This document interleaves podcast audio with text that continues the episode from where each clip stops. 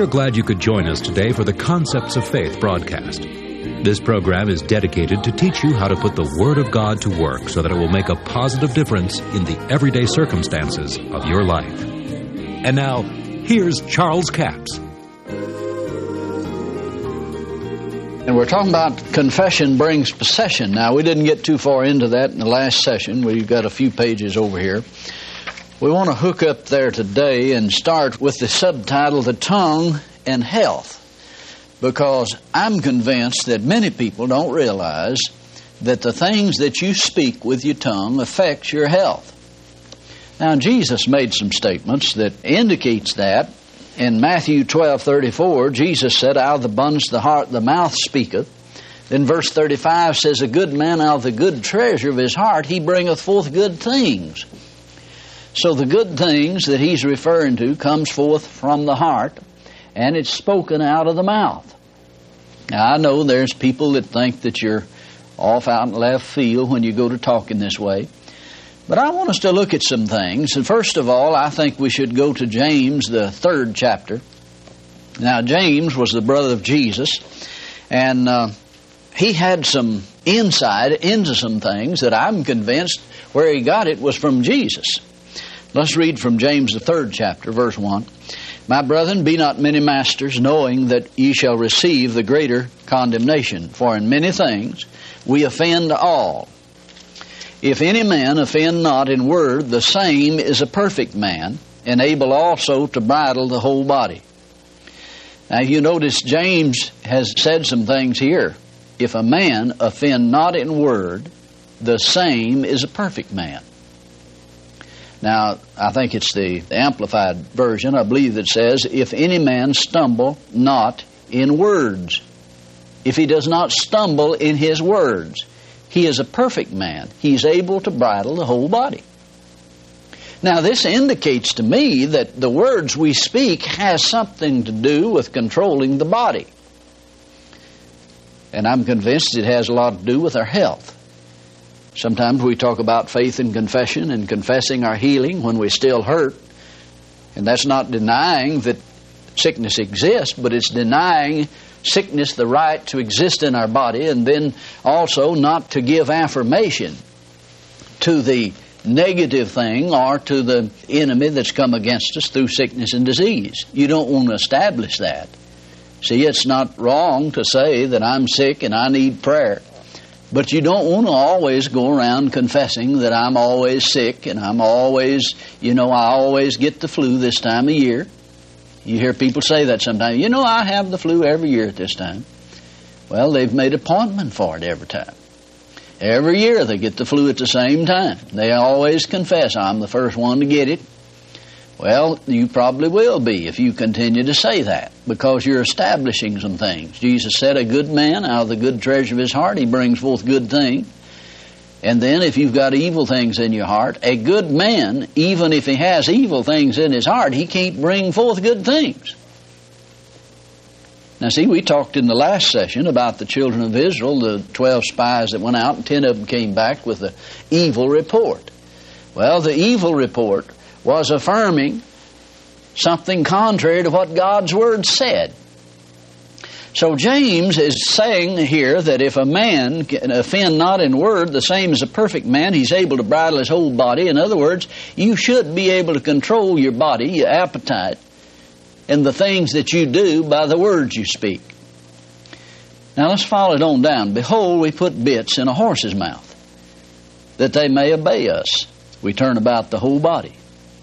Now, you know, that's an elementary thing. I mean, most people understand that. Maybe some of you have not dealt with horses any. I dealt very little with them, but I do know that if you put a bridle and bits in a horse's mouth, you can control him. You can put some pressure on him with those bits. And I'll tell you, if you'll put some pressure on your tongue, you can change your body. You can turn it. See, you can turn that whole horse around. You can make him go in any direction that he wants to go just by simply putting pressure on his mouth. You can put pressure on your mouth and get you to go a different direction. But see, the problem is that some of you don't want to go a different direction. You've got your own ideas and your own philosophy. and he's like somebody said, you got your mind made up or your head made up and you don't want to be confused with facts. Well, if your facts don't agree with the Word of God, then your facts are wrong. Behold also the ships, which though they be so great and are driven of fierce winds, yet are they turned about by very small helm, whithersoever the governor listeth. Even so the tongue is a little member, and boasteth great things. Behold, how great a matter a little fire kindleth. The tongue is a fire, a world of iniquity. So is the tongue among our members, that it defileth the whole body, and setteth on fire the course of nature, and is set on fire of hell. Now, you know, that's what James said about it. And you got to realize something. You got that thing in your mouth. he said it's set on fire of hell. Well, now, God didn't set it on fire of hell. It's because that man became unregenerate. It was because Adam ate of the tree of the knowledge of blessing and calamity. Satan poisoned his tongue in the garden. Now, the thing that Satan failed to tell Adam was you know, he told a half truth really when he told Adam, said, The day that you eat, you'll be like God. You'll become like God, knowing good and evil. Well, he would know evil, all right, but he already knew the good. He only told him a half truth, and then he didn't tell him that the day you eat of the fruit, you'll lose the control of your tongue and you won't be able to say what you want to say. And that's exactly where the control of the tongue was lost, was in the Garden of Eden. Now let's back up and look at this, kind of take some of these verses apart and analyze them. Verse 4 Behold also the ships, which though they be so great and are driven of fierce winds, yet are they turned about by a very small helm or by the rudder. See, the rudder is a very small part of that boat or that ship, but it can change the whole direction of that thing. You know, you could be sailing right directly for a rock or for a cliff that would destroy the ship and sink it. Now, if you'll just turn that rudder a little bit, first of all, when you turn the rudder, all it's doing is just cutting water because you've got such a huge ship and you've got such a small rudder in the water till for several minutes probably or seconds anyway after you turn that rudder it's not doing anything but just plying water. But yet it is doing something but you can't see the change of the ship because the ship just keeps going the same direction but that rudder is plowing water and putting pressure on the back end of that ship, and eventually, eventually, it'll start a gradual turn. You've noticed that ships, when they have a little rudder on them, they don't just turn 90 degree turns like you can do in a car. You just don't do that. The pressure on the back of that ship can turn it completely around. Now, James is comparing this to the tongue. It's a little member even so, the tongue is a little member, boasteth great things. Behold, how great a matter a little fire kindleth. See, the tongue is the kindling of the fire.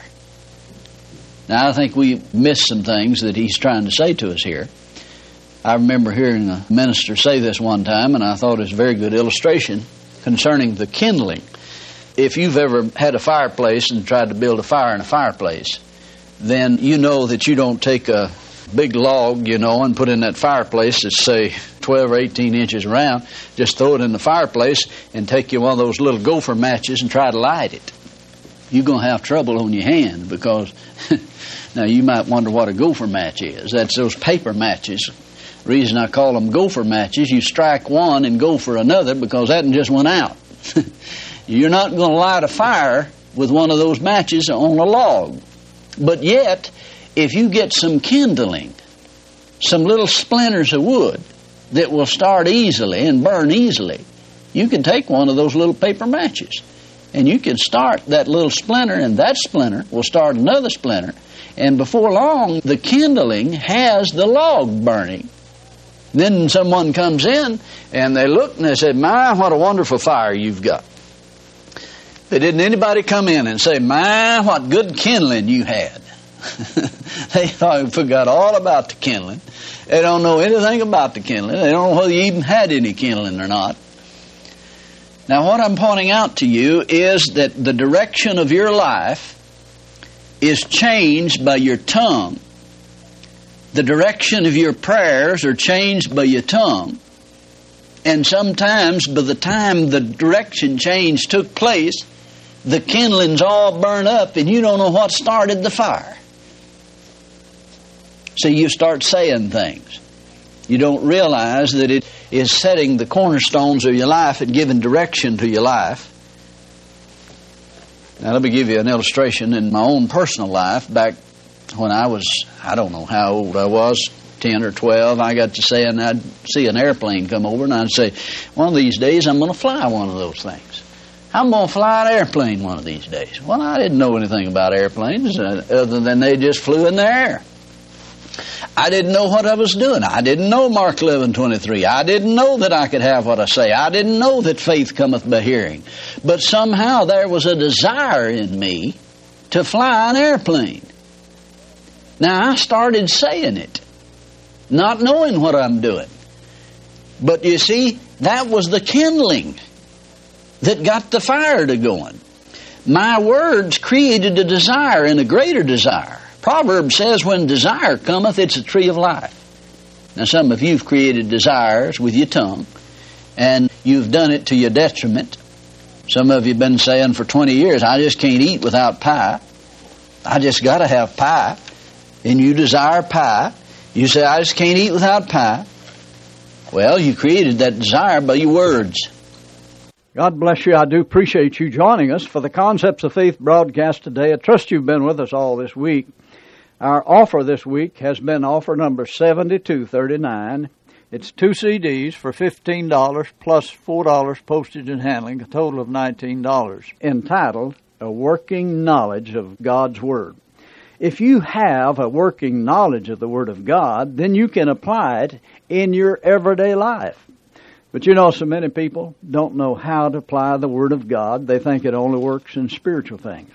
This is one of the most important series I've ever taught because there's so many people that believe this way. Well, you know, if it's God's will, it'll happen to me. Well, now, you know, I've read the Bible and I've been a student of the Word of God for many, many years, and I find very little in the Word of God that happens to you just because it's in the Bible when you have a working knowledge of the Word of God, you're in a position where you can apply the Scriptures to your everyday life. When you begin to realize that God has already given to us all things that pertain to life and godliness, well, now somebody said, well, Brother Capps, if He's already given them to us, where are they? Well, have you ever called for them? Have you ever proclaimed that they're yours? Have you ever confessed the word of promise? Because I've given, it's given unto me, good measure, pressed down, shaken together, running over, men given to my bosom. Well, if you haven't confessed the Word of God, you don't have faith in the Word of God for the promise of God. It's important. Paul said, The Word is nigh you, it is even in thy mouth and in thy heart. That is the Word of faith which we preach. In other words, God's Word is filled with faith. It gets on the inside of you when you confess it.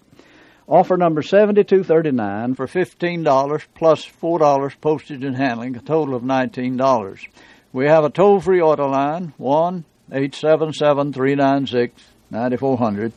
Until Monday, this is Charles Capps reminding you the enemy is defeated, God is exalted, and yes, Jesus is coming soon. To order the product offered today, call 1 877 396 9400 or write Charles Capps, P.O. Box 69, England, Arkansas 72046.